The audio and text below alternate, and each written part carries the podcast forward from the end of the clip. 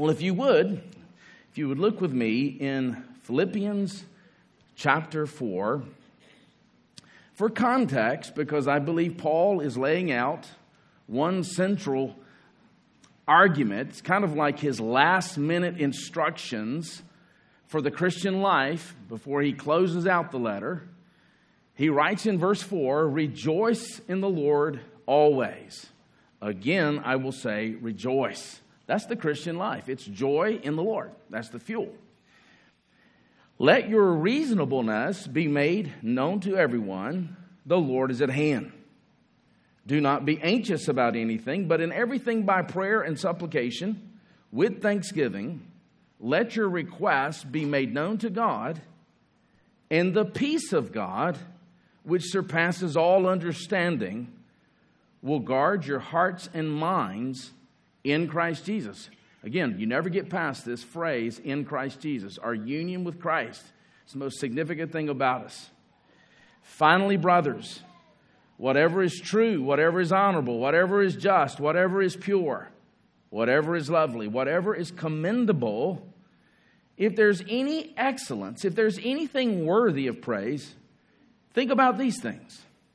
What you have learned and received and heard and seen in me, practice these things, and the God of peace. That lets us know that he's continuing his thought from verse 7, where he speaks about the peace of God.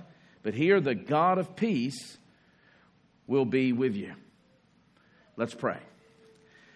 Father, we, we come to you and we recognize and confess that we are so prone to joylessness, so prone to anxiety and fear, inordinate fear, and yet you have given us a foolproof remedy. It's found in Christ Jesus and applied by your Spirit, and yet we have responsibility. You're sovereign, your grace is sovereign, and yet, in your economy, our responsibility matters. Our endeavors, our disciplines matter. So, Lord, we pray today that your Spirit would teach us, and we pray that we could get a vision of your the glory of your son today in a fresh way enlighten the, the eyes of our hearts for that that's our greatest need today and lord when we behold his glory, it places all of our other concerns in their proper place. We ask this in Jesus' name. Amen. Al Martin, who is a pastor, pastor of the same church in New Jersey for 46 years, but also an author, in his book, Life of Principled Obedience, he tells about a missionary friend of his who several years ago went to preach in a place in rural South Carolina. Well, he got lost, and there were no signs in that area, and his map wasn't helping him. And so he thought to himself, if I could only find out where I am, then I could get to my destination. Well, before long, he saw a little boy on the side of the road. So he stopped his car by and he said, Son, I'm lost, but if I knew where I was, I think I could get to where I have to go. Can you tell me where I am? Well, the little boy looked at him very confused. And he said to the man, Mister, you's right here. That's where you are, right here. You're nowhere else. Now, as Christians, our spiritual location, as I said earlier, is in Christ Jesus. We have been united to Christ the God man, the victorious God man. And now, what's true of Christ in his victory is true of us. Christ came as the God man to keep the terms of the covenant because we don't. And we need a perfect righteousness to stand before God. He fulfilled all righteousness. And then this God man went to the cross.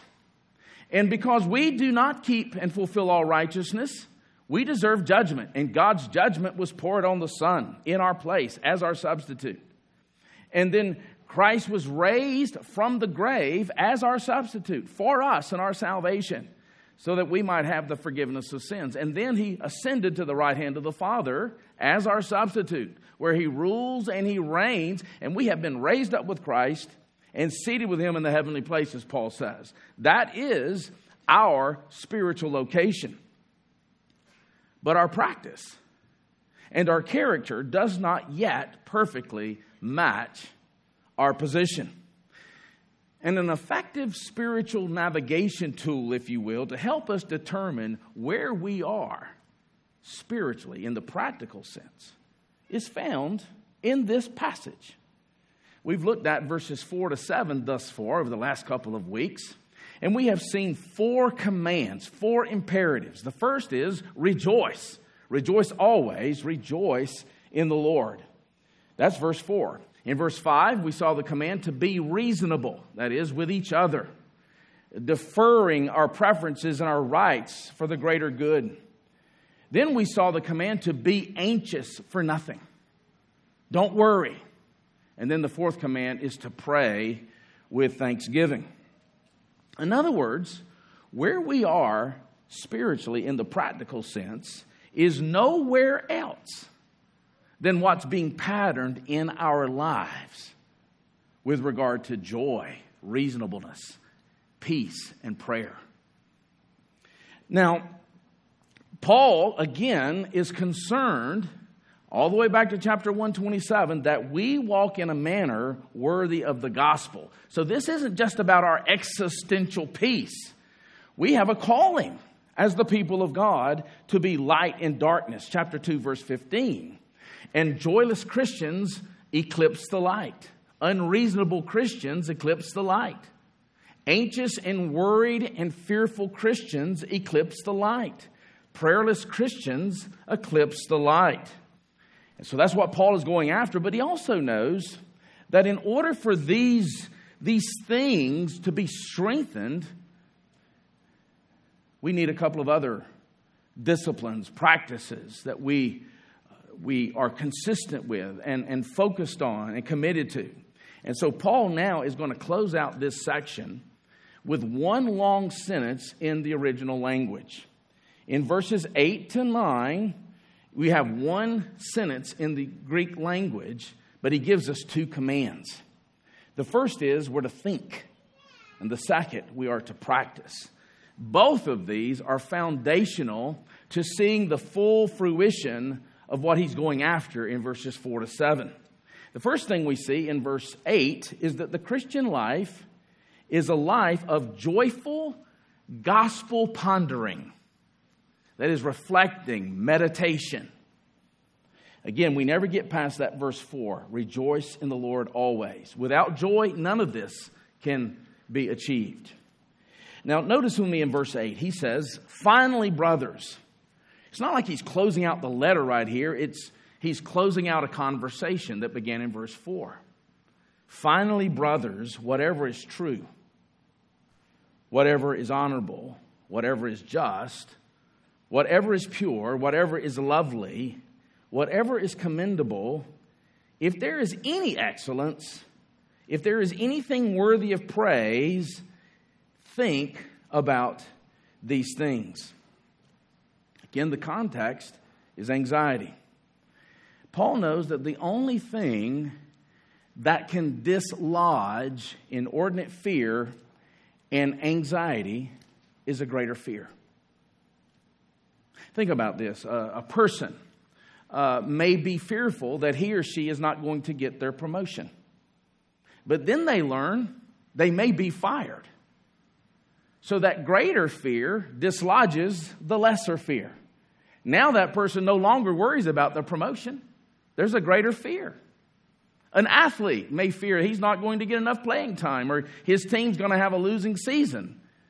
But then he learns he may be cut from the team. A greater fear dislodges the lesser fear. Look on it on a positive note. Uh, a person who is the chief chef at Morton's or Ruth's Chris will not fear if he or she is called to, to cook for a small group of people in their home. A person who has preached before thousands and thousands will not fear if he is called to teach a small Sunday school class. In other words, if you really want to fight anxiety and dislodge it and inordinate fear, we must learn to fear something, or rather, someone who captures our awe in such a way that it places those things we're fearful about in their proper place. And so, one of the divine remedies to fight for joy and to fight against anxiety is for believers to focus their minds on God's glorious truths, on God and on the person of Christ and on the gospel of Christ and on the work of Christ. And what that does is it creates in us a greater awe, a greater fear than anything we might be fearing in the created order. And, and it unites our hearts to fear God even more. Now, from the perspective of the Philippians, what were their scriptures? They didn't have the 27 books of the New Testament as we know them. Of course, one was being written to them, the book of Philippians, the letter to the Philippians. But their Christian scriptures was the Old Testament. And so when you think about what Paul is speaking to them, they had to have in mind the Old Testament scriptures. And you think about what is the paradigm for the Christian life in the Old Testament scriptures? It's the wilderness wandering years. Paul picks that up in 1 Corinthians 10, Romans 15. Think about that. In the wilderness wandering uh, narrative, you have the people of God who've been redeemed out of bondage through the blood of the Passover lamb, and yet they have not come into their inheritance, the promised land. So between their redemption and their inheritance is the wilderness. And what does God do in those years? Well, they learn during that time that God is near. They learn that God hears them. They learn that He tests them and that He provides grace every day and that He ultimately is a God who delivers. And those renewed thoughts should captivate and delight us and indeed reorient us back to the one who's controlling history. Paul understands that. He understands that's how you chasten anxiety. Indeed, our, our thoughts play a critical role in our spiritual direction, a fundamental role. And that's why there's no true sanctification, growth in godliness, apart from the renewing of our minds. The Apostle Paul writes in Romans 8 For those who live according to the flesh set their minds on the things of the flesh. And those who live according to the Spirit set their minds on the things of the Spirit. But get this for to be carnally minded is death. Death there is judgment. If you are carnally minded by, by pattern in your life, it's the way to judgment. But to be spiritually minded, he says, is life and peace. Isn't that beautiful? To be spiritually minded is life and peace. Where there's life, where there's peace, there is no anxiety. There's joy that replaces joylessness. Paul says in Romans 12, do not be conformed to the pattern of this world so, how do we keep from being conformed to the world in which we live in, that we see all around us? Be transformed by the renewing of your minds. That's what he's going after here. Now, when Paul strings together one term after another, it's hard to make hard, fast distinctions between the various definitions of these terms. I think he's doing this for effect. And scholars distinguish between these terms in verse 8 as well as they, as well as they can, but there's a lot of overlap with these terms. And to make it even more complicated, there are eight terms in this verse, six adjectives and two nouns. Five of those eight terms are rarely used in the New Testament, and two of the terms aren't used anywhere else but here in Philippians chapter 4.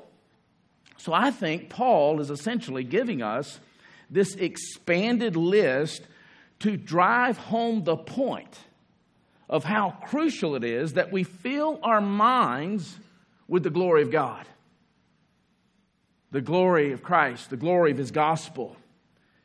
And what that will do, it will counter the false claims this world makes, the, the false gospels that this world makes, the lies that the, this world offers. It's these very lies, these very false gospels that are behind your anxiety. It's those very untruths that are behind our joylessness. Paul knows that. So notice when he says, So whatever is true. Oftentimes, when Paul gives us a list, the first term is the umbrella term. For instance, in 1 Timothy chapter 3, he says, The overseer must be above reproach. And then he gives you a list of adjectives that describes the man. That list is essentially a list that supports what it means to be above reproach. In Galatians 5, we saw this when we studied Galatians. It doesn't say the fruits of the Spirit, it says the fruit of the Spirit. And the fruit of the Spirit is love. And then Paul says, You want to know what love is? It's joy, peace, patience, kindness, goodness, gentleness, faithfulness, and self control. And so in this list, I believe the umbrella term is whatever is true. And it's truth. The Holy Spirit controls our minds with truth. That's how He takes hold of our minds and redirects them from fear and anxiety and joylessness. Jesus, the night before he was crucified, he prayed to the Father in that high priestly prayer. He said, Father, sanctify them by your truth. Your word is truth. That's God's strategy. There's no other strategy. But this also immediately tips us off that this isn't some subjective process. You hear sometimes, I heard uh, two pundits this week talking on the news, and, and one pundit said to the other pundit, That's your truth. This is my truth. That's the postmodern world in which we live. But true truth is not autonomously determined. I don't get to determine my truth. You, are, you recognize how disastrous that would be in a world with over 5 billion people, 7 billion people, if everybody got to determine their truth. If everybody got to determine what's lovely and commendable and excellent to them, it would be chaos. So, a racist could use their truth to justify slavery or Jim Crow.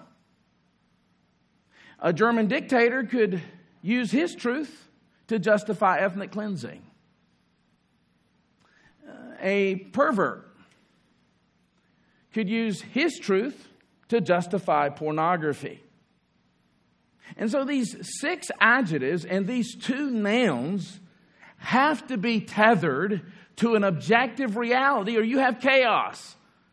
Paul is just leading, he's aiding and abetting a chaotic situation.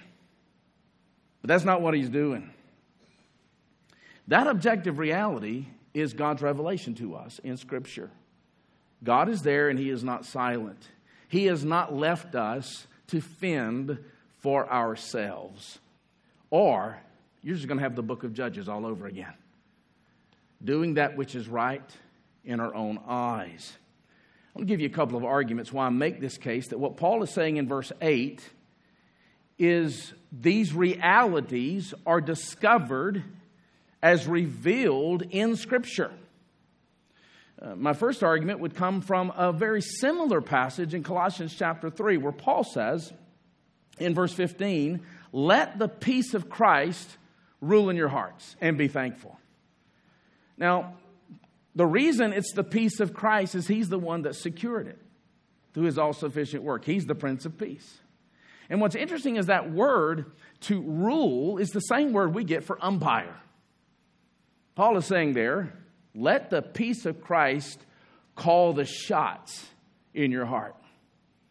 But here's the question How, in a world like ours that is broken and under the curse of sin, how can we let peace rule? Paul says, I'm glad you asked that question. Because the very next verse says, and let the word of Christ richly indwell you. And so the peace of Christ and the word of Christ are the key. All right? A second argument I would make from the text here itself. In verse 8, he's clearly connecting that to verse 9, which is clearly connected to verse 7. And in verse 9, it says, Whatever you learned and received and heard and seen in me. And what have they heard? What have they seen in Paul? They have heard the whole counsel of God, they've heard the gospel of God, they have seen him live that out. And so this is truth that is tethered to Scripture. It's not just me having, you know, subjective thoughts where I, I claim peace, you know, I, I claim joy. Paul is calling us to think on those things that are the very expression of peace and joy, the glory of God in the face of Christ. So, truth is objective. And the rest of this verse describes what he's talking about. He says, whatever is honorable. That is, it's a word that means lofty, elevated, and noble. Whatever is just, that is, whatever corresponds to the law of God, that which conforms to the law of God. Whatever is pure, that is from the root word where we get the word holiness, the word sanctification. Holy. Whatever is lovely. Now, this is the only place in the New Testament where this word is used. It's that which is pleasing and beautiful. Whatever is commendable. Again, this is the only place this word is used in the New Testament. That is, that which is highly regarded. And then he looks to two nouns. If there is any excellence, that is ethical integrity, moral excellence, morally pleasing, if there is anything worthy of praise, now that word is used most often for praise directed to God. That's another sign that he's referring to Scripture itself. Anything worthy of praise, anything that will provoke praise. And by the way, we all praise. Even atheists praise.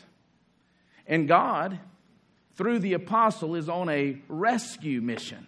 He's rescuing our praise. We tend to praise something in the created order, and the, the created order is a poor Messiah, a poor God. And so, what Paul is doing under the inspiration of the Spirit, he's rescuing our praise from the horizontal to the vertical. And then he says, think about these things. Think about these things. Now, that word, think about, is, from, uh, is a word from where we get the mathematical term logarithm. Now, why in the world would he use this term? Well, he's calling us to kind of a prolonged meditation on these glories like a mathematician would reflect and think upon a math equation. And the verb here is in the present tense. What does that tell us? There's no vacation from this. There's no sabbatical from this. I tell my children all the time there's no vacation from discipline. I tell my students there's no vacation from stewardship. This is the present tense. It's like an athlete. If an athlete wants to get conditioned, he can't take weeks off. He can't work out once a month. It has to define his life. If you want joy that's not sporadic, if you want peace that's not sporadic, Paul says you have to think about these things 24 7. This has to be the state you're in where you're renewing your mind. It demands a constant exposure to those means by which we are enabled to learn these glories. Too often in, in American Christianity, we make it too easy. Yes, it's all of grace, for sure. We are saved by grace alone, through faith alone, in Christ alone. But grace always goes public. We were created in Christ Jesus to do good works, which God prepared in advance for us to do. Those works are not the root of our salvation, they're the fruit. And one of the works is that we desire to know God. One of the fruits is that we, we desire to walk with Him, to be conformed to His likeness. And so this text obviously forbids all mental preoccupation with and unnecessary exposure to that which is not true, to that which is not honorable. Unfortunately, I've read so many statistics later, lately that uh, professing Christians' viewing habits at home are essentially no different than non Christian Christian viewing habits. And what we're seeing mostly in the things we see on TV and the movies and Netflix for that matter are anything but true, anything but honorable and just and lovely. And then we wonder, where's God? We wonder, where's the peace? Where's the joy?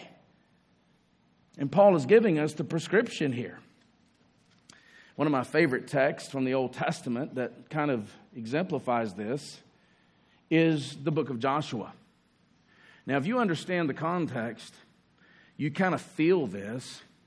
Moses has died, the greatest leader that the Israelites would ever know under the Old Covenant.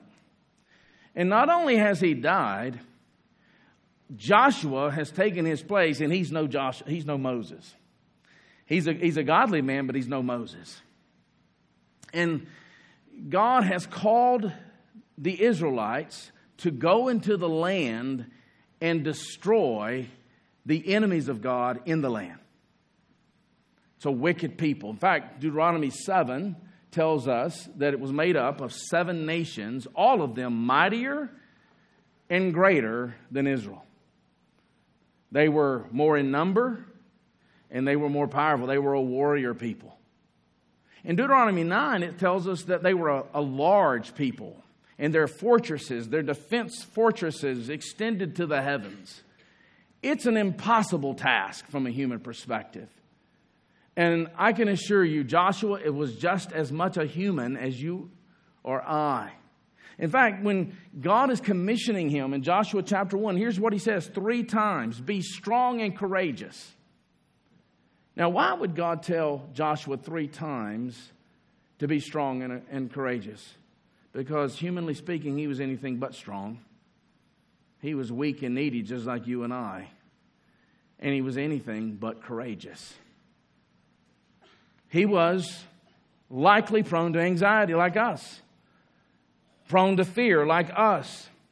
So, how is this man going to be strong and courageous? He's following the legend. And the task before him is greater than the legend's task in one sense. The key is, God says, to think about that which is true. Here's what it says in verse 8, chapter 1 of Joshua This book of the law shall not depart from your mouth, but you shall meditate on it day and night. A man busier than any human being in this room. And he's called to meditate on God's truths day and night. God's words were to saturate his life. They were to give him his direction. They were to shape his mind and form his patterns and fuel his passions and inspire his actions. They were to replace his fear. They were to replace his anxiety. And how many times do we read this, this mandate to meditate? This is not just one of many paths of the believer's life, it's the only path. Psalms begin with this call to meditate on the book of the law. Psalm 119, which is the great book on Scripture, time and time again, meditate on the Word.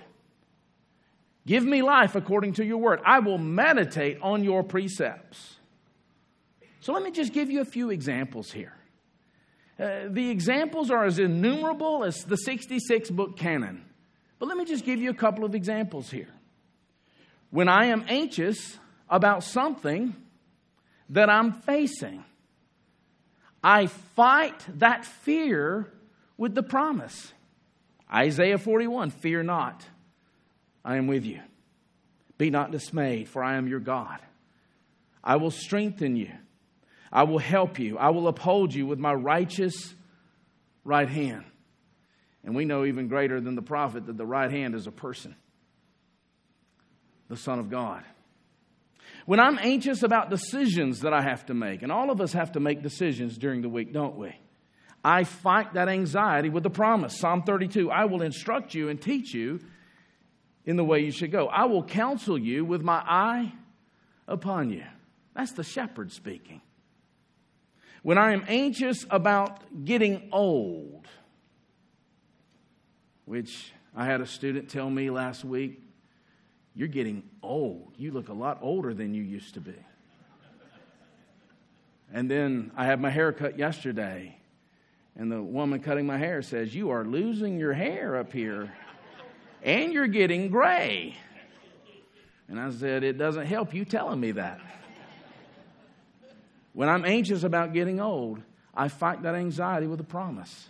Isaiah 46 Even to your old age, I am He, and to gray hairs, I will carry you. I have made and I will bear, I will carry and will save. When I'm anxious about people who are against me, I fight that anxiety with the promise. What then shall man do to me? If God is for us, who can be against us? When I'm anxious about my sin, I fight that anxiety with a promise. There is therefore now no condemnation for those who are in Christ Jesus. Why? Because Christ took the condemnation for me. I'm in Christ. And it's not just isolated verses that we consider, though we certainly do that. It's the grand narrative. The promise that God is going to crush the seed of the serpent. He is going to make the sad things come untrue. He's going to fix the broken things. He's going to usher in a new creation where we will dwell with the triune God. And that's what the truth does for us. It reorients us back to reality from the temporal things, the city of man, that makes us so anxious and fearful. The reason the city of man makes us so anxious and fearful is because we know inherently the city of man is so uh, volatile and uncertain. Indeed, it has a termination date. City of God, though, is eternal. And that's what Paul is saying. You've got to reorient yourself back to reality or you will be enslaved to anxiety. You will be enslaved to joylessness. Unfortunately, today we give inordinate time, and time is our most precious of commodities. Ask people as they're getting older, they will tell you how fast time goes. It's a precious commodity, and we give inordinate time to fun and escapism. We spend hours per day sometimes before the fantasy world of video games, Netflix, our hobbies.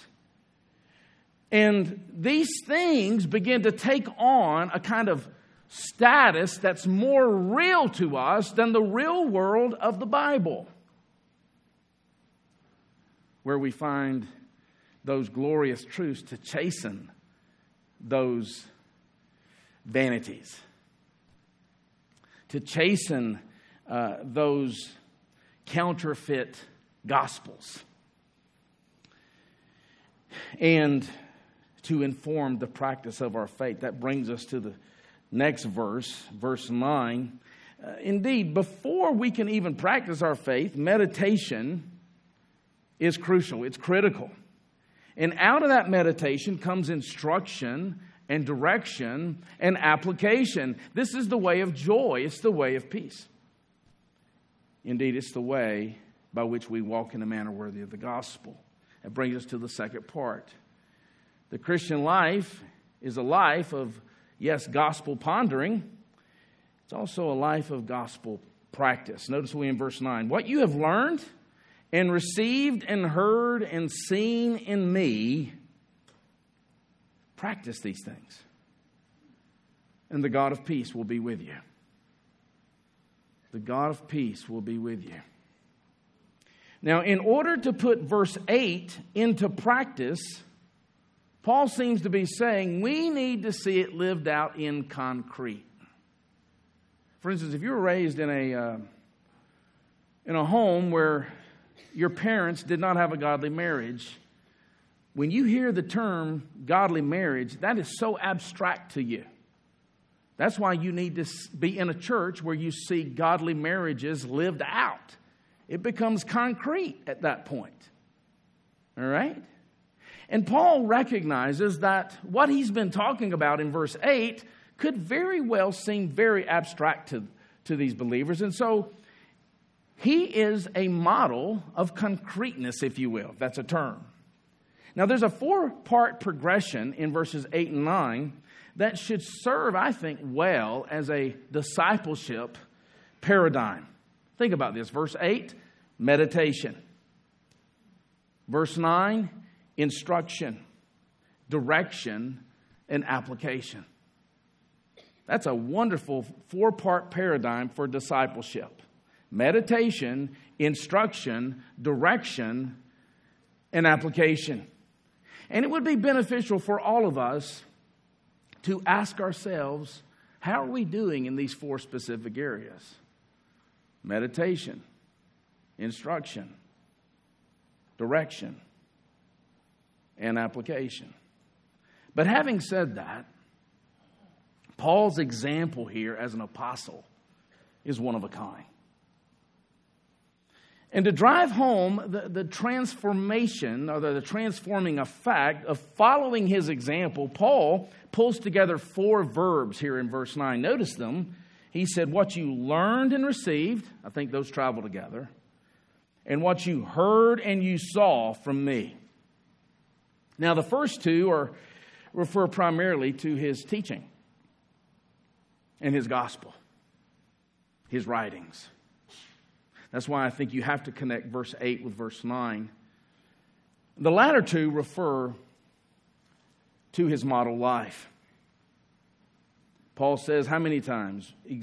Imitate me as I imitate Christ. You go, Well, we, we don't see Paul embodied here, but we see him embodied in the scriptures. We see how he responds to the very struggles of his life. We see that he's writing from a prison. He's been in a prison for two years, and not only that, he's having to pay for that prison. It's not taxpayers that are paying for it, it's him who's paying for it. We know that from Acts 28. And he's been chained to a criminal for two years. Never has he been more than 18 inches a, apart from an imperial guard for two years. He's there on false charges as well.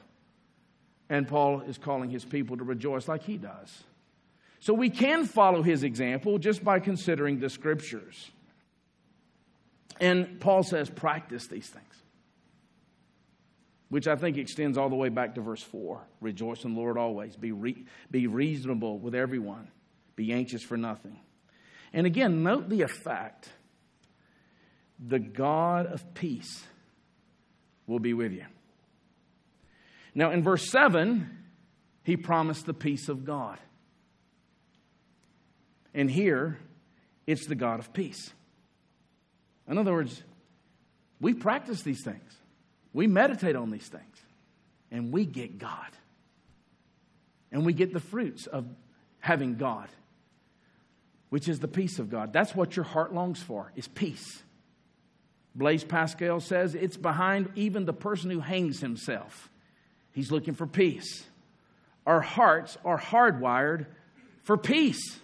And as I've said before, if we are peace source amnesiacs, we go on a horizontal search for peace. And when we go to the creation to give us what only God can give, it makes our anxiety worse.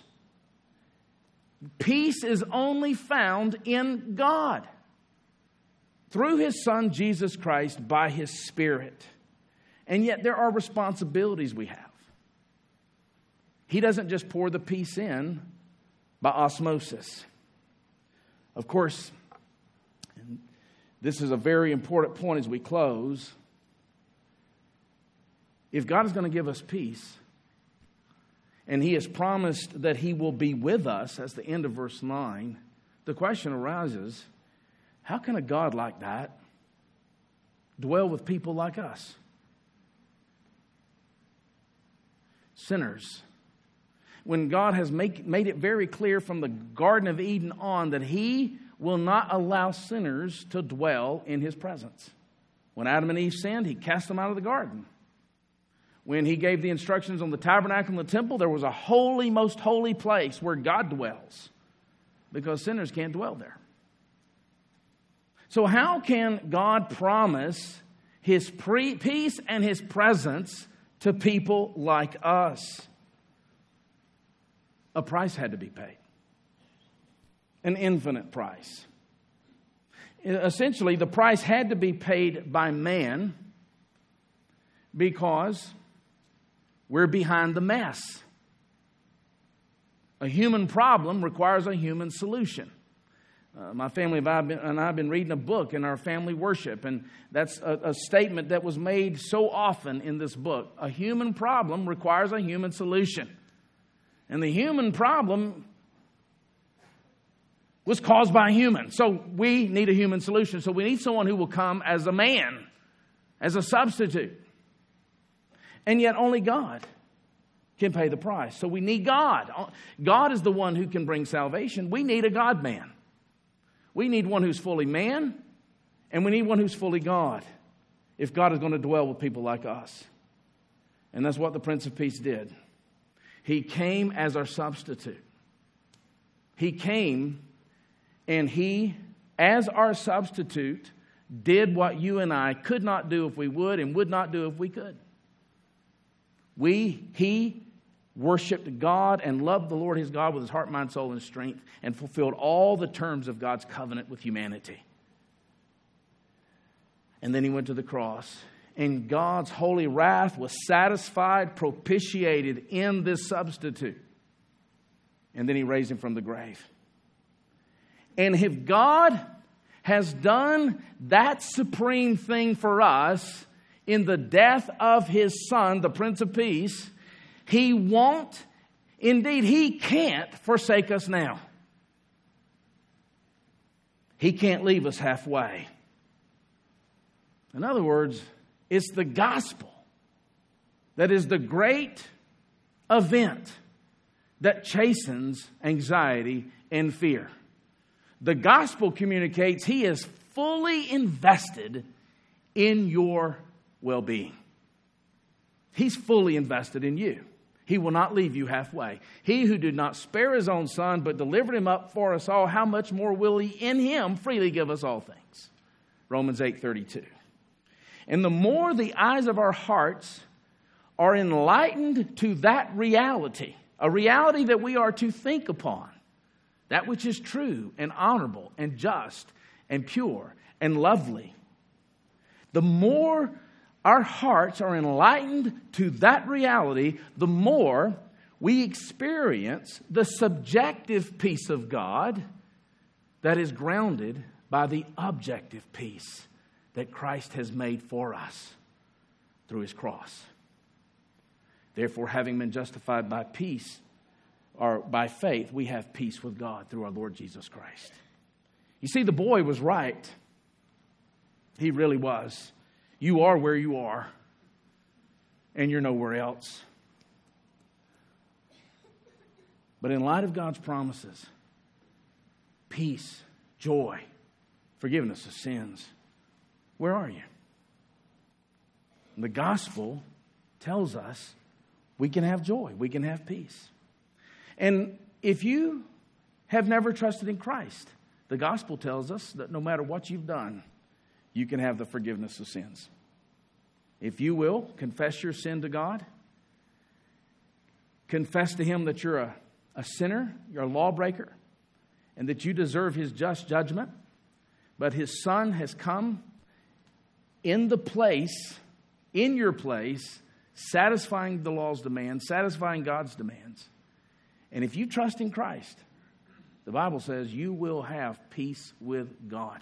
Objective peace, the most important reality. And your sins will be forgiven. So, this is a text to, yes, the believer, but it's a text as well to the unbeliever. Let God speak to you today through this word. Let's pray.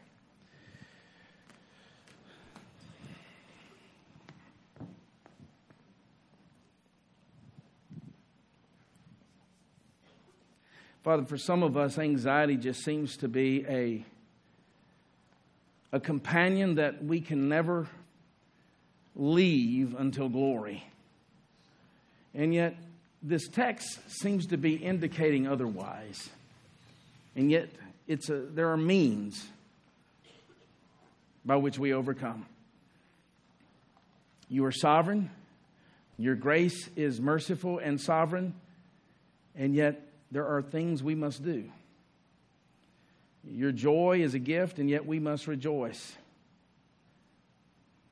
We must pray with thanksgiving, and we must think about the things that are ultimate and true and honorable and just and lovely. And then we must follow and believe and trust Paul's example and his teachings and the other apostles and the prophets. Father, I pray that this text would be a means of grace for the anxious in the room. Set us free from our anxiety. We recognize that anxiety not only plagues us, it plagues our family, those around us, and it harms our witness. And Father, I pray if there's any here today that's never trusted in Christ, that you'd convict them today and that they would be saved. And we ask these things in the name of our Lord Jesus Christ. Amen.